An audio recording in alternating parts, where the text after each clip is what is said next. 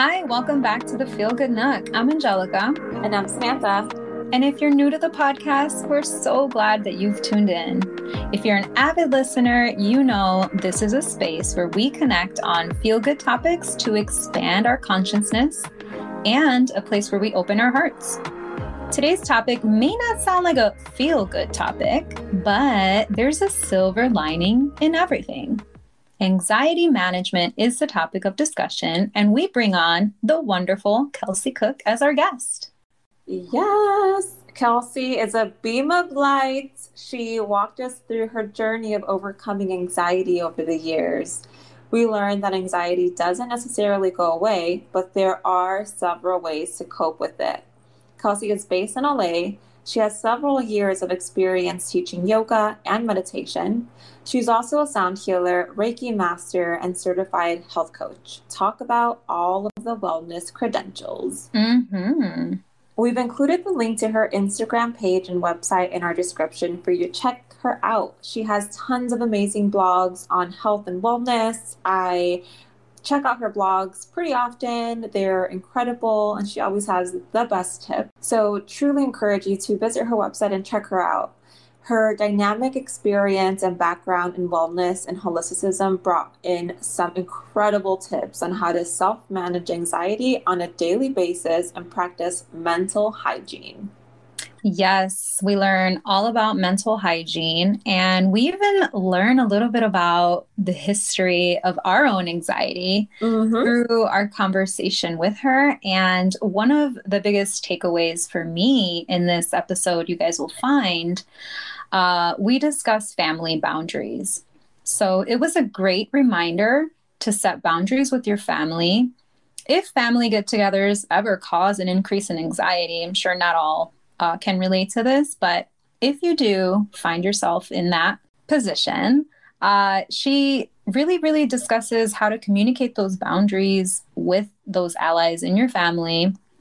And of course, if you're feel- feeling even bolder, directly stating that to the person in your family or the family members that contribute to this unease, it's very simple just to communicate right. uh, what's going on with you, what the holidays may bring or topics you don't want to get into just mm-hmm. to avoid unpleasantries uh, because family is really all about having a good time. Exactly. And that was actually an aha moment for me as well. It was the power of communicating. It sounds so simple but in fact it's actually not as easy um, when you are experiencing a moment of anxiety or you are in a period of anxiety, it's really great to just communicate what you are feeling to the person um, that you might be directly impacting or the people around you. So it's actually a very courageous act to speak up about your feelings and likewise draw boundaries, as you mentioned, Angie, to create a supportive environment for yourself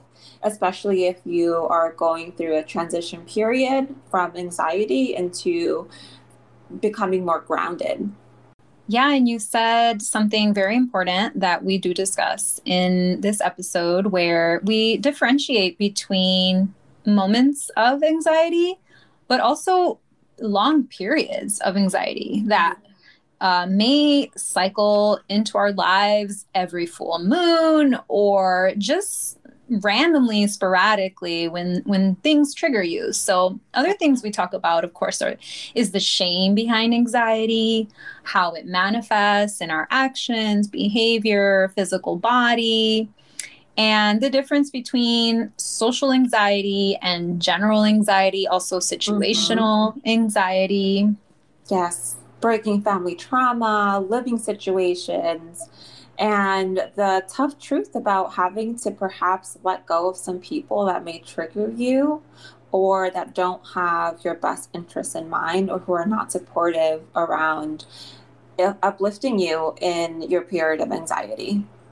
Yes, so true. So, this episode was really a fun one for us because it's just it was so free flowing. Mm-hmm. Uh, it was so easy to discuss. We all felt safe to talk about the anxiety as it as it appears in our lives, and and we really hope that you enjoy it. Yes, and it was like breaking the shame around anxiety. Like we were able to just talk about it openly. And uh, that's another benefit about opening up that we learned. It's like the more you open up to people, you'll learn that you're not the only one who may have these episodes of anxiety. And it's actually a very relatable feeling um, that more and more people are feeling, especially because of what we are going through with the entire pandemic. Mm-hmm. Totally. Which brings up the anxiety that is passed on in in family mm-hmm. in in throughout the generations yes. so if we accumulate the mess that we've made on this mm-hmm. beautiful planet you can see that this is a very common feeling a lot of people feel so yes and we don't want to give out all of the goodies. So, with that said, we really hope that you enjoy this episode. Please share it with anyone who enjoys podcasts or anyone in your life who you think may benefit from learning about how to cope with anxiety, especially around the holidays that are right upon us. And without further ado, let's welcome Kelsey Cook to the Feel Good Nook. Kelsey, welcome to the Feel Good Nook podcast. We have been looking forward to connecting with you all week. Thank you so much for having me. I'm super excited to chat with both of you today and connect not only with you but with your your community as well. Yes, yes, yes. So, let's just start off with a very brief info about who you are. So, you're LA based. You are a yoga and meditation teacher, you're a sound healer, a Reiki master, and a certified health coach yeah, a little bit of everything. a little bit of everything. I love it. So dynamic and you're obsessed with all things health and spirituality and so are we. Totally. When perfect we, fit. yeah, perfect fit. Yes. Um, so as we talked about earlier, we really want to focus this episode around anxiety. You have a very interesting story um, and journey on how you've dealt with anxiety and have really overcome what we thought was just worrying to actually transforming transforming that into what your practices focus on and that's you know the yoga the meditation the sound healing and i think these are all such great tools for us to learn about um, for a lot of people who are struggling with anxiety especially now in this era since we're still in the pandemic after over a year. Yeah, exactly. So tell us a little bit about yourself. Tell us about your journey.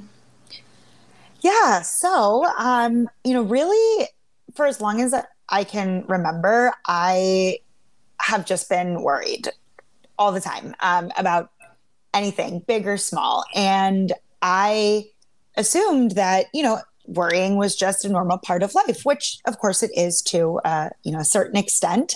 Um, and I just you know figured that these kind of anxious, worried, sometimes crazy thoughts were were what everyone experienced. Um, it was probably about like eight years ago, maybe a little more at this point, that I had this realization that oh, this this there's something more to this. I don't think that this type of constant worrying is normal. And as it turns out, um, it it's anxiety. It's not just worrying. It's not just nervousness. It's it's truly anxiety. And once I learned that, so many things that I had gone through and experienced made a lot more sense. Mm-hmm. Um, you know, to kind of speak to you know my anxiety and how it manifested it really started to i guess you could say come to the surface in college um, i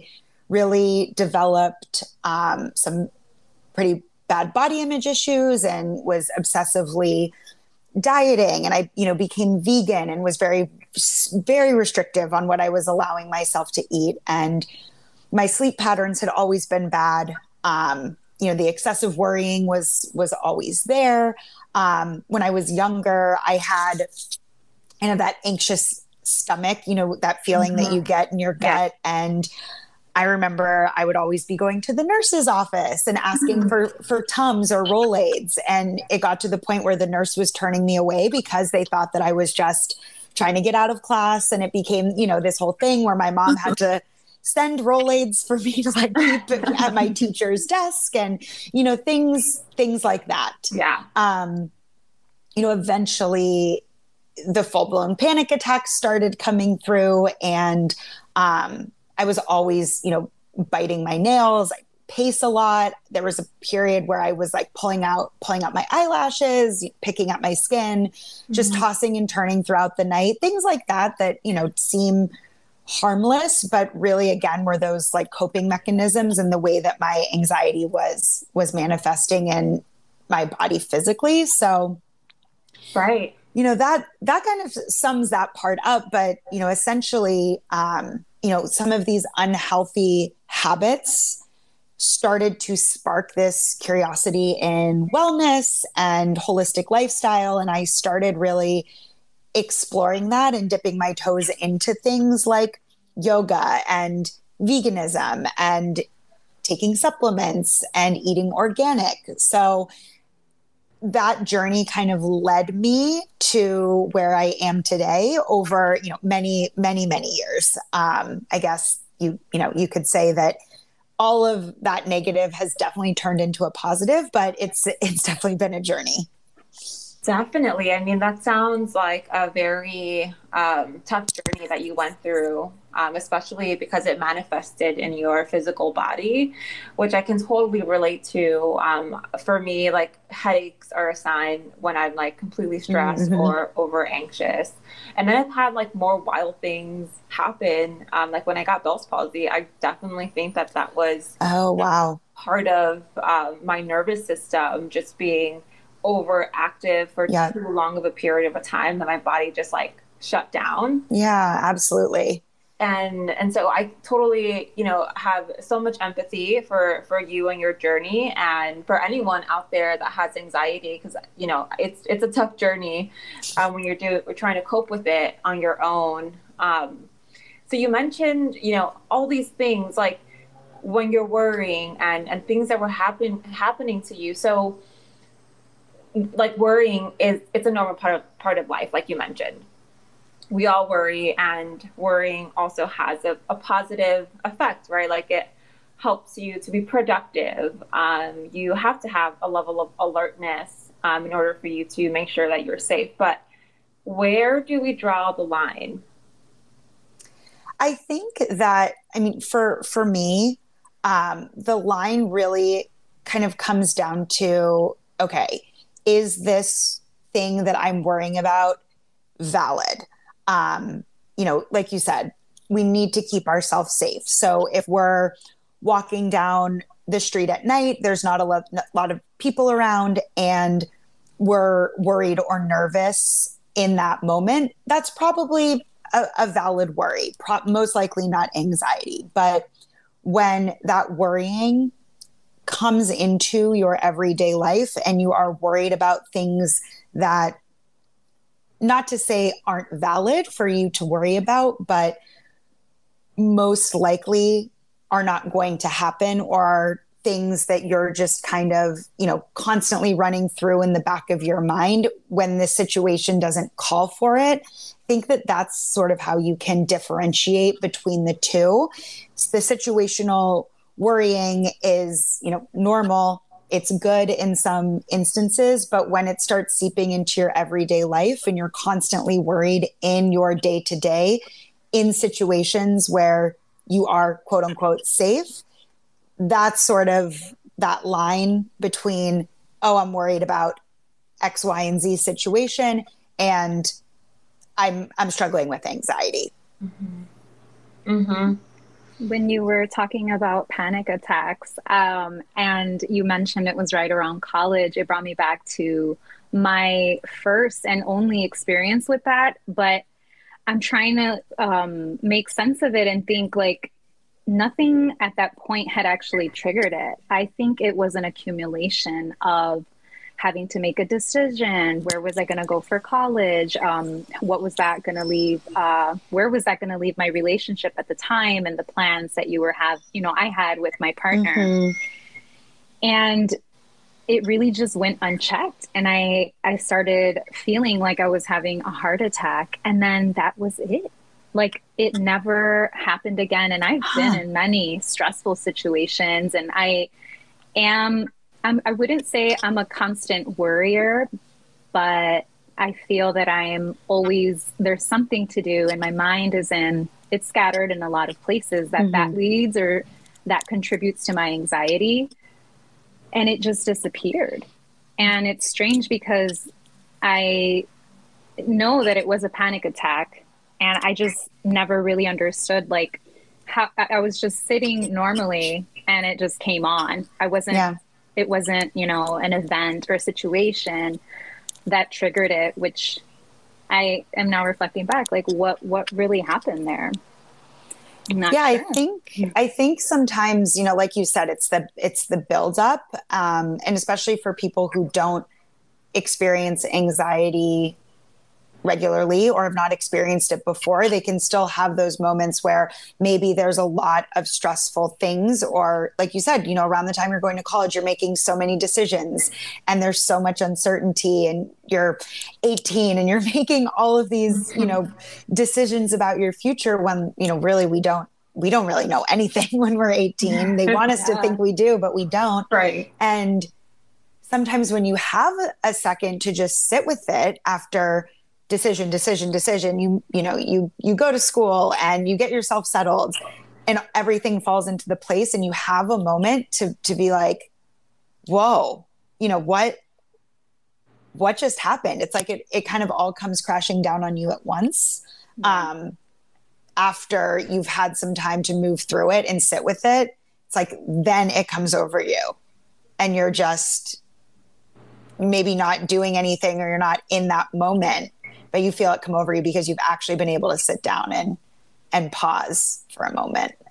Right. That's so interesting. Like you have to like really just take that moment to process exactly. how long these thoughts have been accumulating for for it to reach to the point where it's like almost like a breaking point. And and that's the thing like anxiety i feel like how can we truly identify where it comes from? Like where does it stem from um, is it genetics? Is it environmental? Is it a chemical imbalance? Um, is it trauma or events? You know, you mentioned situations and social anxiety and the different types of categories of anxiety.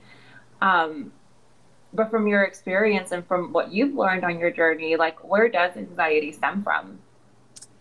So I think that it's it's definitely a combination of genetic and or hereditary you know whichever whichever word you prefer um, and environmental. Um, i and i've also read that if someone in your family experiences anxiety you are more likely to experience it as well. I don't think there's any sort of set you know like um, guarantee or you know percentage of people that you know if, if, your mom or your dad has it that you will then also have it. But mm-hmm what you see when you're younger and the patterns of behavior that are modeled to you you know we all know that that we pick up on that. So if you grew up with a really anxious mom or a really anxious dad it's you know it's it's more likely that you will also be anxious simply because that's what was modeled to you. Um Interesting. perfect example both of my both of my grandmas were were very very anxious women.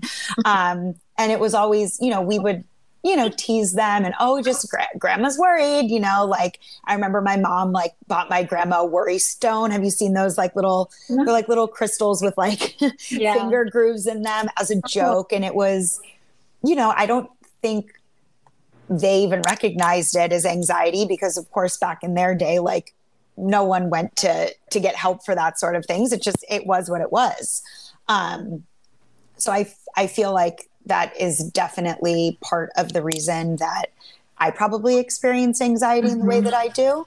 Um, I spent a lot of time with with my with both of my grandmas growing up, um, but then of course again the environmental you know, what sort of living situation are you in? What sort of trauma have you experienced? Um, like what situations that have happened to you in the past are you carrying around with you, bringing into your everyday life that you know you're you're still carrying the anxiety or the stress from that can affect how you're feeling now even if it happened 10 years ago.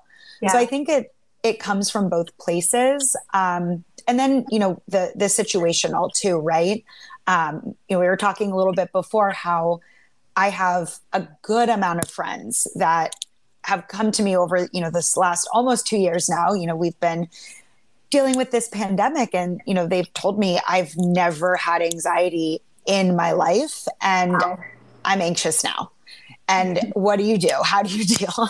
So i think that with just the collective uncertainty and the collective anxiety that we were all facing there for a while and i mean quite frankly still are everyone started to pick up on that. And whether they experienced it before or not was something that that was very real for them. So i think there's lots of different reasons or lots of different ways that a person can experience anxiety. And maybe for like for me it's a little bit of all three of those things that i just mentioned for sure. Mm-hmm. um, but yeah i think that i think that that you know pretty much pretty much sums it up. So to answer your question, long story short, I think that yes, it it can it it is and can be hereditary, but it also just can be learned based on your environment.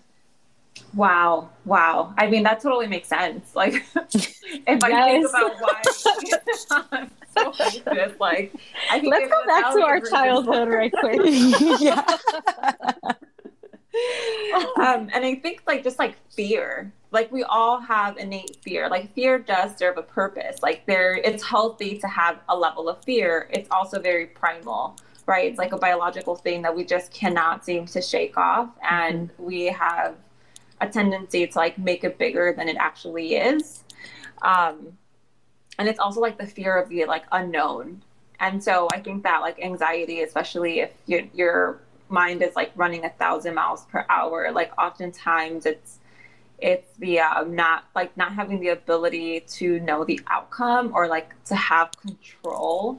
Mm-hmm. so i think like letting go of control um, is really helpful and just allowing yourself to just let it go and just have a little bit of faith and knowing that it's okay. Like you don't have to have all the answers. You don't need to know what a month from now looks like um, yeah. and and yeah. just like having that right but there's like co- coping mechanisms that are super essential and and in these cases like can people truly deal with anxiety on their own like can someone who has a anxious like nervous system can can that be relearned like even if you have had environmental or family um, trauma I, you know, it's it's different for everyone, and I'm never going to be the person that says, you know, don't go to therapy or don't take medication for your anxiety because I'm not a doctor, and I, you know, I can't tell people what is best for them in that way. Um, you know, based on my personal experience, like, yes, you totally can get a hold of your anxiety without medication. I've never taken any medication for my anxiety. I in college when everything really started to you know mm-hmm. hit its boiling point i did start seeing um, just a free counselor at, at my college who was so helpful mm-hmm. um, just to have someone who did not know me or anything about my life there to talk me through certain situations so i really am a proponent for you know working with a therapist um, i recently started seeing a therapist again just because my health insurance covers it i just have to pay a copay for the first time in years and um, even on the days where i'm like i you know I, I speak with her once a week and some days i'm like I should just cancel. Like, I don't really have anything to talk about today. we always end up talking for the full hour. Yeah. Right. And it just, I think right. it's good just like mental hygiene for myself um, in addition to all of the other things that I do. So to you know to answer the question yes i think it's totally possible to manage and get your anxiety under control on your own but that's not going to be the best situation or the best solution for for everybody so if you find yourself in a situation where you're trying different things and you're trying to manage it on your own and it's not working see a therapist. And maybe if that therapist thinks that you do need medication to help you with where you're at, they can then, you know, refer you to a doctor who would be able to to prescribe that. Um, you know, most therapists don't don't prescribe medication, but um, again, it's it's going to be different for everyone. Me personally, I haven't had to go that route, but just like to reiterate that you know it's okay if you do. Mm-hmm. Um, there's no shame in that. Everyone's different. Everyone has different levels of anxiety, and some people, you know, will will need to take that route. And there's zero shame in that as well.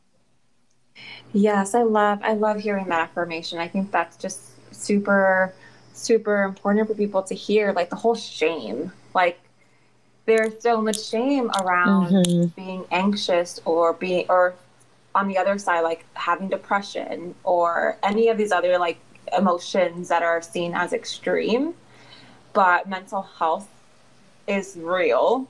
And I really, really love that you called it mental hygiene um, because I feel like that kind of puts in a different mindset. You're you're taking care of your mind, right? Like mm-hmm. thoughts, you're talking to someone about about what's what's going on, just like we would when we go to the gym. Like that's physical hygiene, what we're eating, yep. we're putting into our bodies. That's, you know, that's all hygiene. That's a way that you're taking care of yourself. And it's all very incremental, but um, it's just the most important thing. And i know that like we were talking about this earlier but like the the shame of like you almost want to like come out to the world and be like hey like yeah. i have anxiety right? And, and then even when you do you'll be shamed for like getting better you know? Like oh you think you're better than us. And when you ladies were bringing up great points about earlier um just anxiety, where it stems from. And I was really connecting with the points you were making, Kelsey, about the family dynamic, uh, almost kind of giving rise to the anxiety that's just innate in in in myself.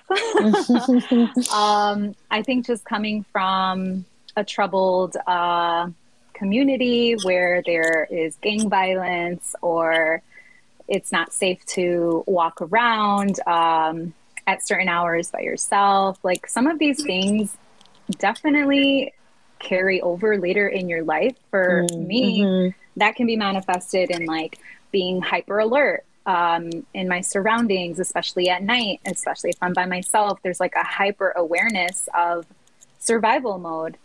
And bringing it back to what Sam, you were saying um, about coming out and coming out with your anxiety and not feeling shameful about it.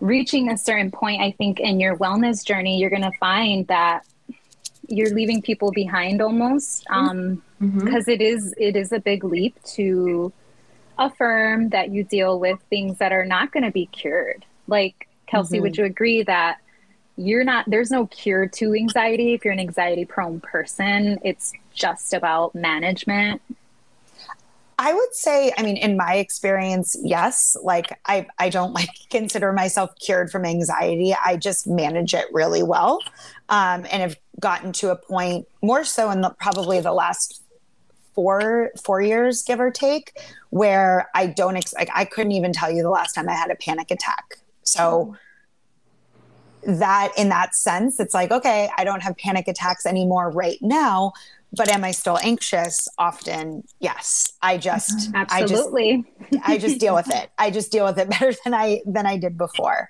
Um, and I, you know, I haven't. You know, I don't know if I've if I've ever spoken with someone who's like, oh, I used to have anxiety, but like I never, I never do anymore. Maybe, maybe there are. I'm sure there are. Um, I think in my experience, it's exactly what you said. It's more of a management than a cure. Mm-hmm. Mm-hmm. And I think that like that's when therapy really comes into play. Like when I went to a therapist and I was telling her about my anxiety and pretty much like my life to that point, she was really impressed by my coping mechanisms because I had to learn how to cope with my anxiety on my own. Mm-hmm. But I knew that like it, that's only going to take me so far. Like at at some point or another, like there's more assistance that I needed. Like I need to know different skills to get me past to the breaking point because that's also, you know, equivalent to growth. I think that if you're truly adamant about dealing with your anxiety and managing it, then there is another layer of growthfulness that you can experience it. And otherwise, like if you go with anxiety unmanaged, like it can actually hinder your goals. Mm-hmm. And, you know, and I think that's like a way that you have to kind of draw the line. Like when you figure out that you have this vision in mind, but you're almost blocking yourself, then you you need that extra step for someone to kind of help you along the way to hold your hand almost. Yeah.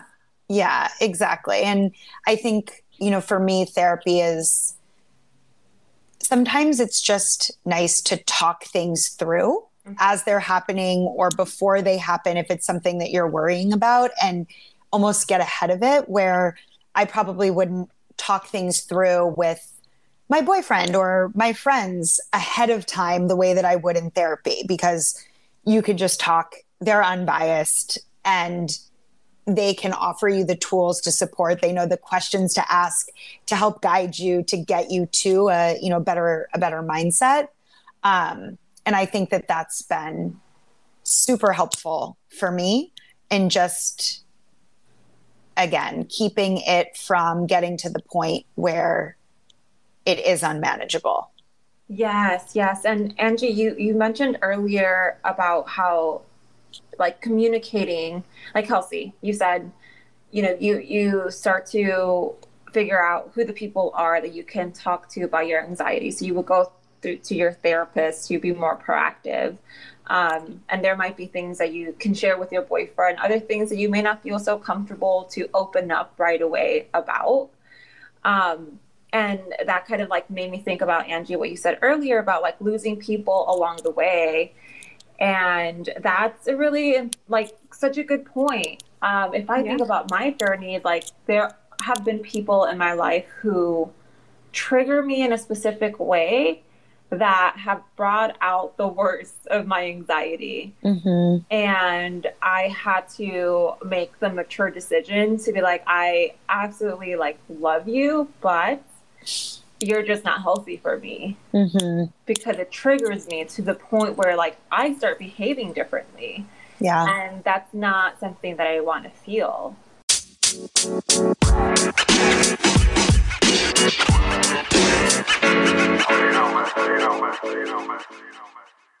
If people are not ready to make that leap to um, seek out a therapist um, or even just talk to someone uh, about their their anxiety, you have to know what is a healthy way of coping with your anxiety and your triggers and what is unhealthy. Mm-hmm. So, knowing what falls where is really important. Kelsey, what, what do you think is um, some helpful guidance in determining what is a healthy coping mechanism for anxiety, for the anxiety that one may experience, and what could be the opposite? Yeah, I think that's unhealthy? I think that's such a good question and, and such a good point, you know, for people who are not ready to go talk to someone about it and they just want to try to deal with it on their own. I think like a big one that's an obvious negative coping mechanism is, you know, re- re- reverting to, you know, drugs and alcohol in a way that you're drinking to mask your feelings or mm-hmm. to to numb them out um, that i think is like the first the first red flag if if that's how you're coping with your anxiety you know it's mm-hmm. definitely a, a negative right. um, or overeating i think is another one overeating, um, you know, trying to mask your feelings with with food or satiate yourself with food or the opposite end of the spectrum not eating. I mm. dealt with a lot of that because i would get that nervous stomach. And when i have that anxious nervous stomach i can i can go a couple days without without eating anything just because i i feel so out of sorts that i'm just like i can't even think about food mm-hmm. um so you know definitely definitely those types of things um you know on the positive end of the spectrum um moving your body um i always used to joke that like i would wake up a little anxious on like a sunday you know classic sunday scaries before work and I would just go for a walk to nowhere for three hours with like no destination in point in or point in in mind. I would just go. And that was like my body's way of saying like okay you need like i want you to go and do something mm-hmm. right now and by the end of it i'd feel so much better because i put that anxious energy into something something positive mm-hmm. um, so whether it's going for a long walk um, you know taking a workout class going to yoga can't stress the benefits of yoga for anxiety enough um, just moving your body and directing that anxious energy into something else. Um, you know, also on that, like doing something creative. Um, like those adult coloring books are great mm-hmm. for people with anxiety because it gives your mind something else to focus on and mm-hmm. another place for that energy to go and get out of your out of your physical body.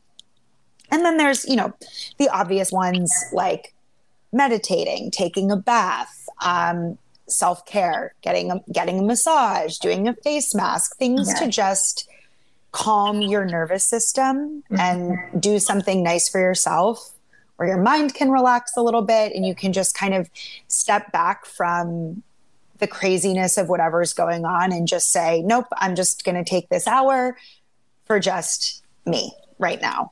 Um, and yeah, you get, you know, all the benefits of you know the physical benefits of a bath or a massage or a face mask along with those you know those mental benefits as well. It's a win-win situation. Exactly. That's awesome. Um, one thing that like has been on my mind recent recently have been the holidays. Just because mm-hmm. during the holidays there's a lot of people that just begin to experience that heightened anxiety yeah because of family tension perhaps something that you haven't forgiven um, you might have had a recent argument with a sibling or a family member. And there's always that person that like just seems to trigger you for whatever reason. Mm-hmm. um, so you know as we as we approach the holidays what is a good a good way for someone to deal with anxiety around around this time? Yeah i mean this this topic is i feel like holidays are not like your family and those tensions can run high at all at, at all times. And i think the first thing kind of like coming out and saying i have anxiety and taking the shame away from it is just knowing truly every family has problems and everyone has issues and butts heads with someone in their family whether it's a parent a sibling an aunt an uncle a cousin. It's it's there. Every family has their stuff that they go through. So don't feel bad that you're anxious about going home for the holidays or you know you don't get along with someone in your family because trust me there's no such thing as as perfect in any aspect of life. And i think family is is one of them.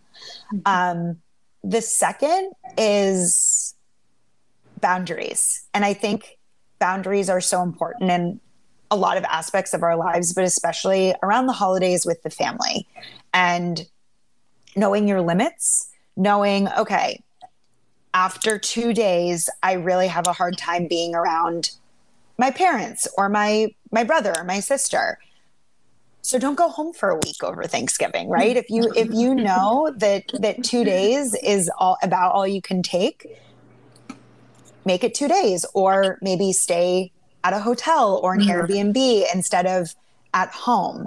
um, you know, in your in your you know high school bedroom and your your childhood house. Um, so that would be another one, just kind of identifying what your mm-hmm. boundaries are and and holding yourself to them and communicating your boundaries with your with your family too, letting them know like, hey, I'm excited to come home for Thanksgiving this year. I think I'm just going to stay for two days. Um, you know, just just let that be that. Or I think I'm going to get a hotel. And you know, if they pry a lot and ask why, you can kind of use your discretion how much information you want to give them. But also just know that you know you can you can just say it's it's just what I'm doing. You don't owe anyone an explanation. Mm-hmm. Um, and on that note as well, like personally for me, politics are like off limits with my family just mm-hmm. because mm-hmm. there's so many differing opinions and viewpoints and the con no one's going to change anyone's mind it's like right. it's at that yeah. it's at that point you know like yep. my uncle is not going to convince me to you know, adopt his political views and vice versa. It's just not going to happen. So, what is the point in talking about them if all it's going to do is upset people and cause tension? Um, just leave them off, leave it off limits. And again, communicate that with your family. Hey, I'm really excited to see you. Can we please not talk about politics or about COVID or whatever it is?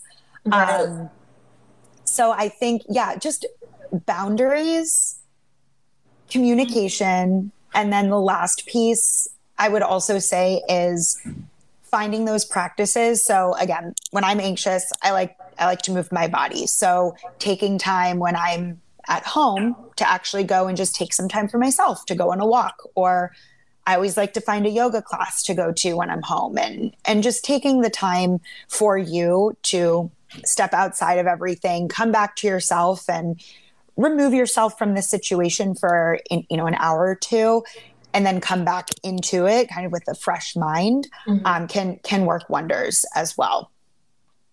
I love what you said about setting boundaries uh, with your family especially if anyone can relate to perhaps a family uh, or many family members in the family find it, you know, laughable. Or if someone's to talk about, you know, how they're feeling anxious, if, you know, they discuss these topics. And I could see it turning into like a big laugh fest for some families. Like right. Mine, like, oh, what? You, you're too anxious. You don't want to talk about this. Like, it becomes something that they hold over your head.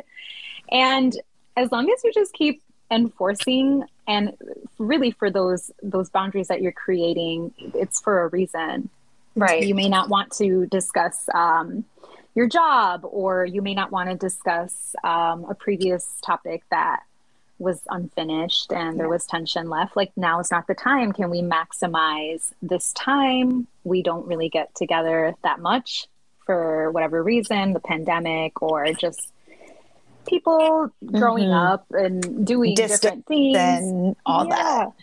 I think it's a it's a great reminder uh, for myself and for anyone else who is feeling anxious about the holidays. And you you know yoga that's a must that morning. you know when yep. you're going to hang out with your family, go hard in the meditation, go hard in the yoga because you kind of know you're going to need it. yeah. Even like if you find yourself, you know, in a conversation that you don't want to be in, just seeing yourself out, going to, you know, excuse yourself, go to go into the bathroom and just take a deep breath for a 2nd mm-hmm. Um, and even, yeah, like to your point, families love to like pick on you, right? And they love to mm-hmm. push your buttons and you have the choice to say nope i'm not going to engage with that or nope i'm not going to let that bother me um, and to walk away mm-hmm. and i think people are nervous to do that because again it's family and you know that might trigger them to you know go after you even more which it often does but you also have the power to to walk away and choose choose not to engage and set that boundary and and show them like hey i'm I'm not joking. I, I really don't want to talk about this topic. Mm-hmm. Um, you know, whether you set that precedent beforehand or in the moment when it comes up is, is, you know, your choice. But it's, you know, for me, um, no politics has just kind of become a blanket, um, just a, a blanket rule. That's really great. That's really, you know, it's, it's, it's just so good for you to just stand up for yourself and know how to communicate what your needs are. Cause that's pretty much like the first step. Like first you have to let people know where you, where you stand, mm-hmm. uh, what's going on. Because a lot of, a lot of times, um, people will just assume things about you or they'll misjudge you or they don't really understand your behavior or your sentiment around specific topics. And it's really up to you to take that responsibility for yourself to let the people around you know um, where your limits are and what those boundaries are. And if they respect your boundaries, great. You know, like I think that they, they should be respected. And, and for those who are disrespecting your boundaries or not taking them seriously, then that kind of goes back to the earlier conversation about you know, losing people along the way. Uh, you don't always have to, you know, remain friends with with with um, you know friends that you might have had before you became aware about your anxiety or before you actually came out about what your anxiety is right so mm-hmm. i think that's completely normal and another tip that i i like i have learned works for me is having allies in, your mm-hmm. you know yeah yeah like your your sister or your brother like someone that really knows you uh, you can talk to openly and have one-on-one discussions even prior to the entire family gathering i think really helps because you know that you have someone in your corner. And you know that someone's being compassionate around um, how you're feeling in that situation. Yeah exactly. Like knowing who you can go to um, you know, I have my, you know, few people that, um, even though they they can't necessarily relate to me because they don't experience anxiety themselves. Like my boyfriend's a perfect example. Like I still know that I can go to him and he will support me and be there for me and not judge me and not just tell me to calm down. You know, mm-hmm. everyone every everyone's heard calm down before and mm-hmm. newsflash, it doesn't work. Um, but yeah, like you said, having those people in your corner where you trust them and you know that you can go to them to even just talk something out um, is is so so helpful. So true, Sam. You sent me something, and I was just thinking about it right now. The difference between men and women, how they deal with anxiety. Um, if you it was a I believe a podcast yes. with Dr. what's her name? Dr. Anxiety the the anxiety doctor. That's yeah. um, she said that in her experience as a therapist, uh, she sees that men, if you give them a task, you know, relating to their anxiety, that they will accomplish it. Men are action oriented, so they perform and they do what they're told. And women are a little bit different, whereas they put so much pressure on themselves mm-hmm. and mm-hmm. they're they're their toughest critic in all respects because you know they're not only criticizing themselves but even taking into consideration what other people think and it's a lot mm-hmm. difficult for women to kind of complete the task that they're given by this therapist because um, they're they're just really hard on themselves Right. And you bring up a great point about your boyfriend, Kelsey, how he's not um, anxious at all. And that's a great uh, union for you to kind of, um, or buffer between your anxiety and whatever situation is there. Um, because it kind of is like, okay, like I, I can, I have a great example right in front of me. Yeah, he kind of like levels me out a bit where like, yeah. I can be like, oh, okay, so like he doesn't seem too concerned. So like, should I be concerned? You know, like it's almost like he's a, he's like a good reference point for me sometimes in that way. Um, it you know it it balances out. So it's like even though yeah he's like he can't say oh like I'm sorry I know how you feel. He doesn't have to, you know. So if you feel like you don't have any friends who or family members who you think would you know you can relate to in that way. Mm-hmm. it doesn't matter if they're your friend and you trust them they're going to do whatever they can to support you even if they can't relate. Yeah. I i can see how picking an ally you know that might be one of the things you take into consideration. Like is this person just as good with this anxiety like I am, or should I be looking for right? Like if I go know, to if I go to buffer. a friend, yeah, if I go to a friend who's like also anxious and try to talk something through, like nine times out of ten, I will be, feel more anxious or exactly the same. I could see that one hundred percent. Yeah, that could definitely actually make the situation worse. Worse. exactly. Exactly. It's such a good point. And yeah. there's like that attachment theory, right? Where there's like the secure, the anxious, and then the avoider. Oh, right. Yes. I, you know, I'm not super familiar with the attachment styles, but I know high level and I know that like anxious attachment is one of them. And then there's like the avoidant as well. Mm-hmm. Um, that's, that's definitely a topic that like it always comes up the attachment styles it's always always comes up but i've i've honestly never looked too much into it but this conversation is is reminding me that i i need to do that because i think it would it it would just be helpful for me and you know for just general life. no, yeah, it is. It's a really good book. Um, you can find it on Audible, like if you want to just like listen to it uh, mm-hmm. in the morning. But I thought it was really, um, really enlightening, as, especially if, as I was like self-assessing myself, because um, I saw myself as like secure, but then also anxious, and that really brought to light that I'm, I, I'm secure with certain personalities, but I'm anxious with other types of personalities. Or thinking about how that relates to relationships kelsey like you mentioned it's very similar with my partner. He's very much like a secure person. He's like so chill. Mm-hmm. too chill sometimes where i'm like like you said earlier like should i be worried?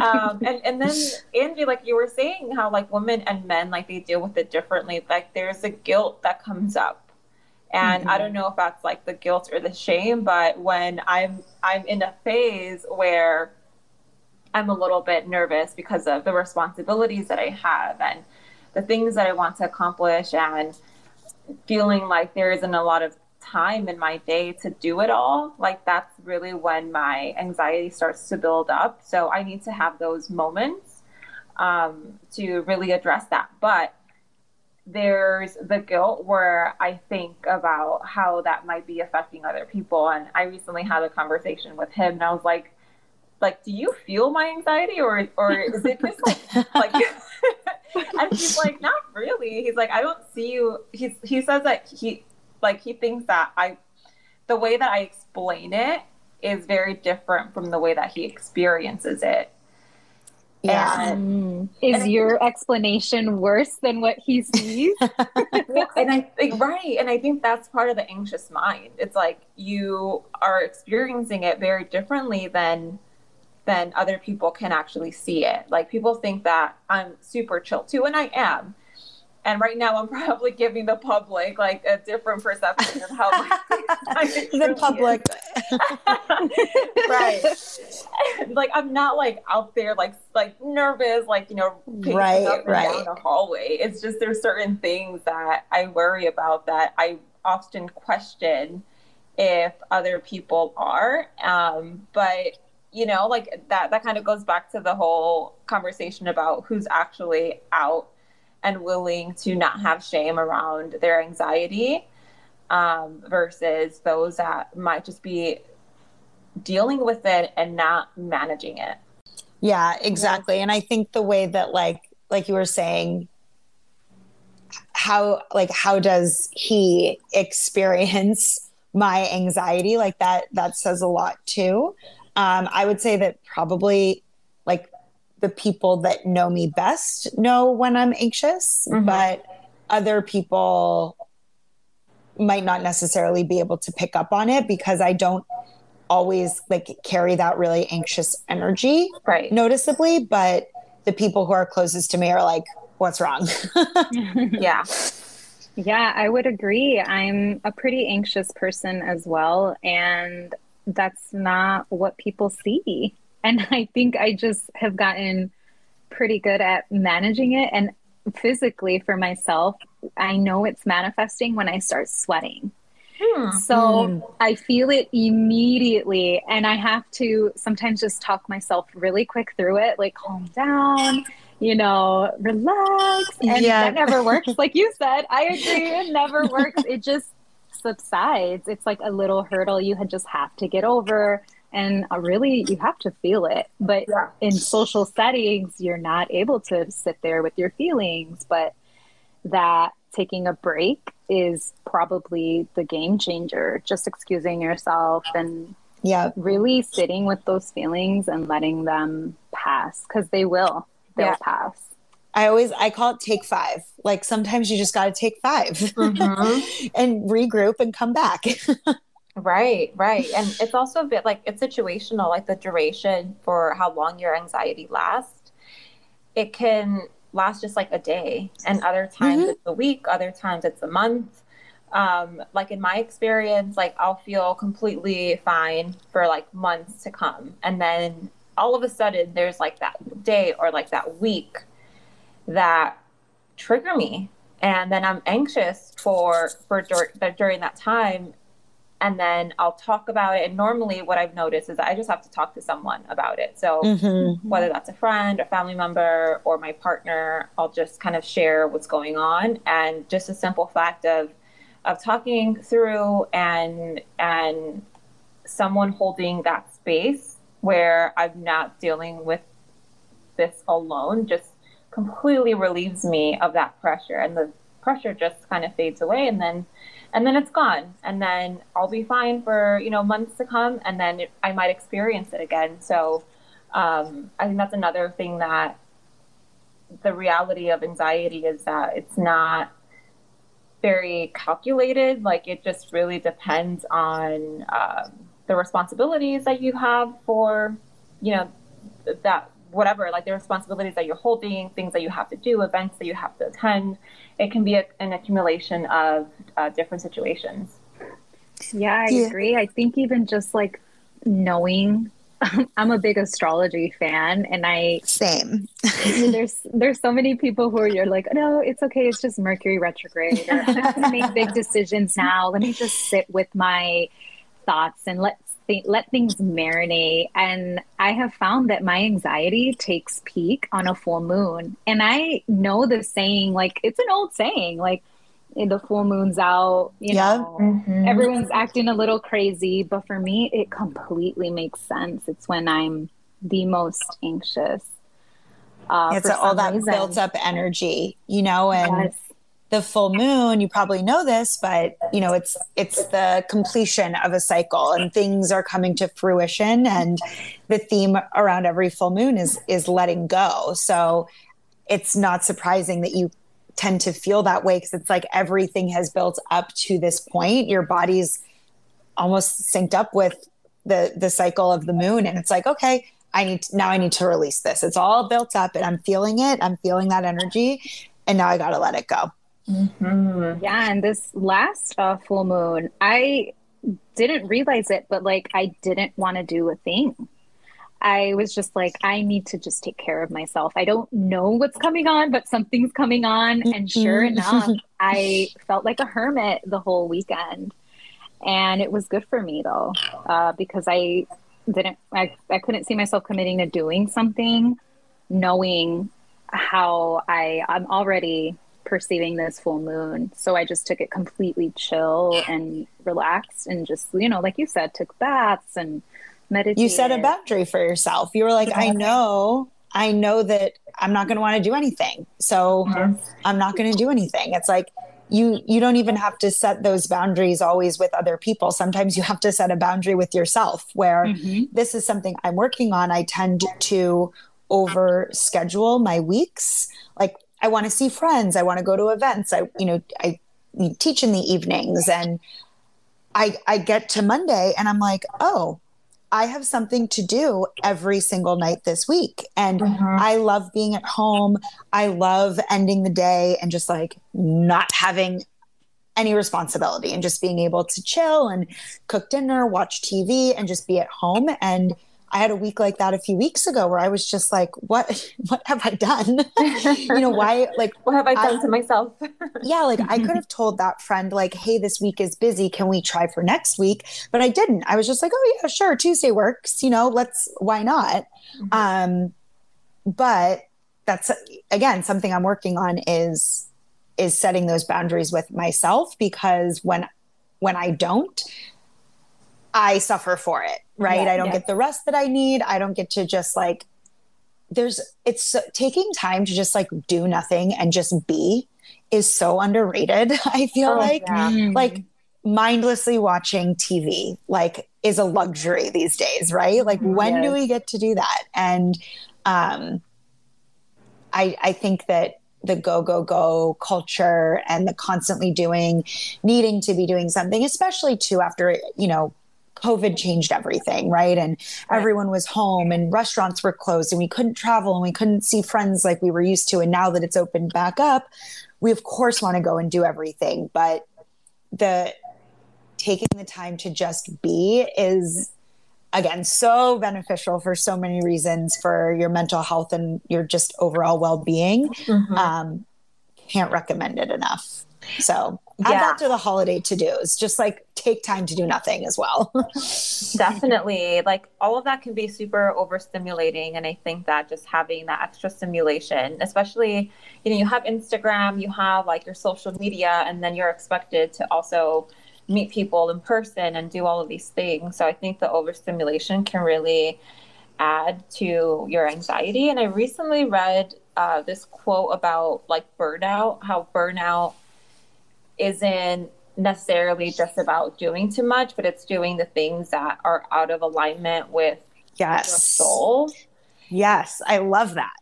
yeah, and you know, and I never really thought about it that way, and I was like, that's so true because you can do a lot of the things that actually ignite you and you don't feel exhausted. But if you're doing things like going out late and getting drunk and you're not getting your eight hours of sleep um, and just mm-hmm. committing to things that you know your heart you don't want to do.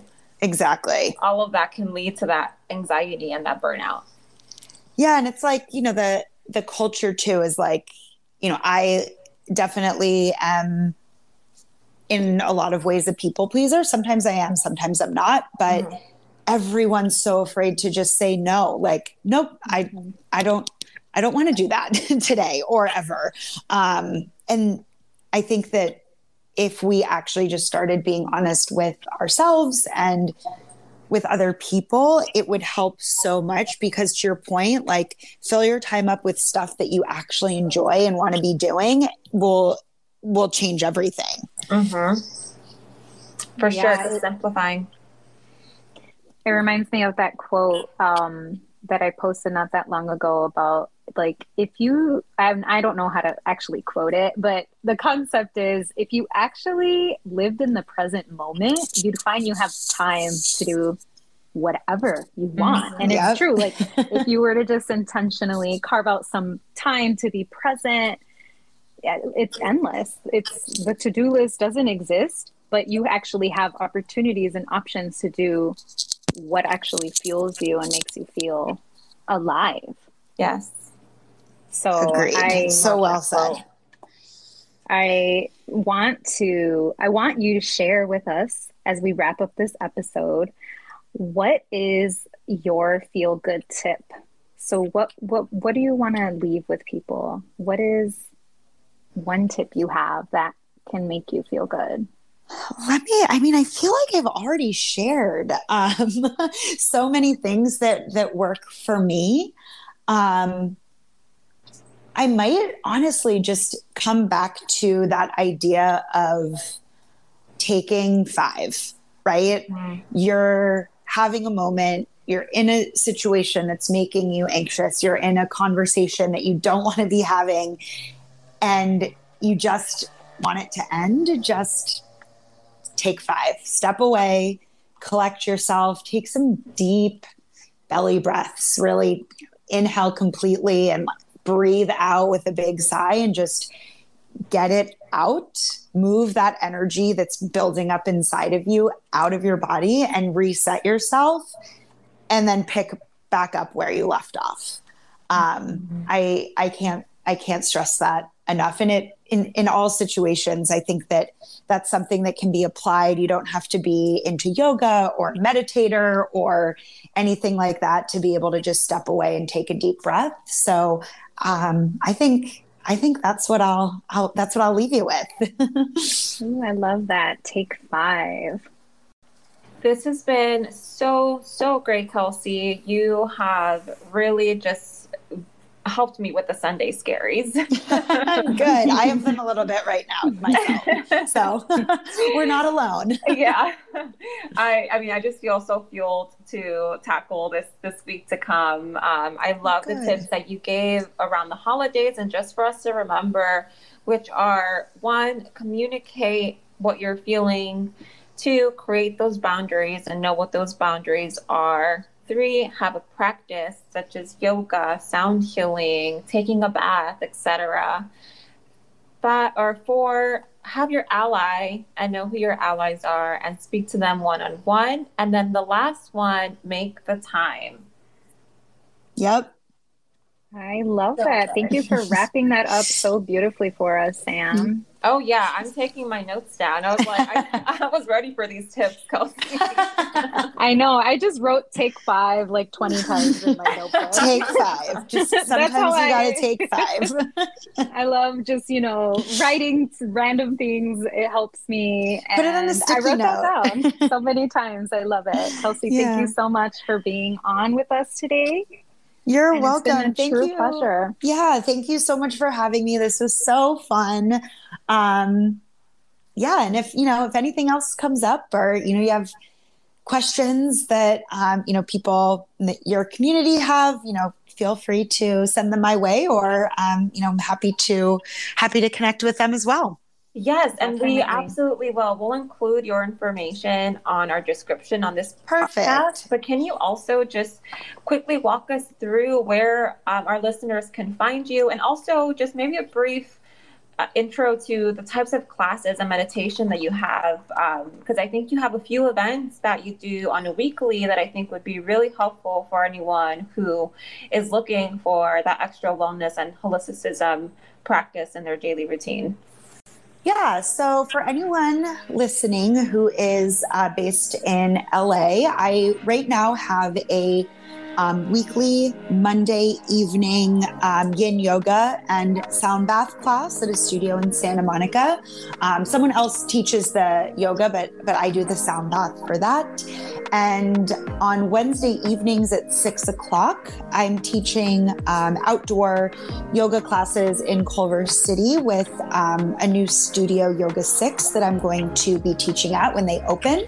Um, that's on Wednesday evenings. So that's kind of what I have going on right now. Things, you know, will probably be a little up in the air with the holidays and the new year, but right now, um, that's what I have. And you know, people can connect with me primarily. You know, I'm on I'm on all social channels for the most part, but um, I'm primarily on Instagram at Kelsey Cook Wellness, and my website, um, you know, has all the info about me or you know all the stuff that I do, my upcoming classes and events, which is kelseycookwellness.com. Wonderful. Thank you so much, Kelsey. We will definitely share this out and uh, we hope that that our listeners will also seek you out so that they can continue to um, partake in your wisdom and just really help get some guidance around different topics that would be really really helpful. Perfect. Thank you again. Uh, this was this was super fun, and yeah, that's it. Thank you. Bye. Bye. Bye. Bye.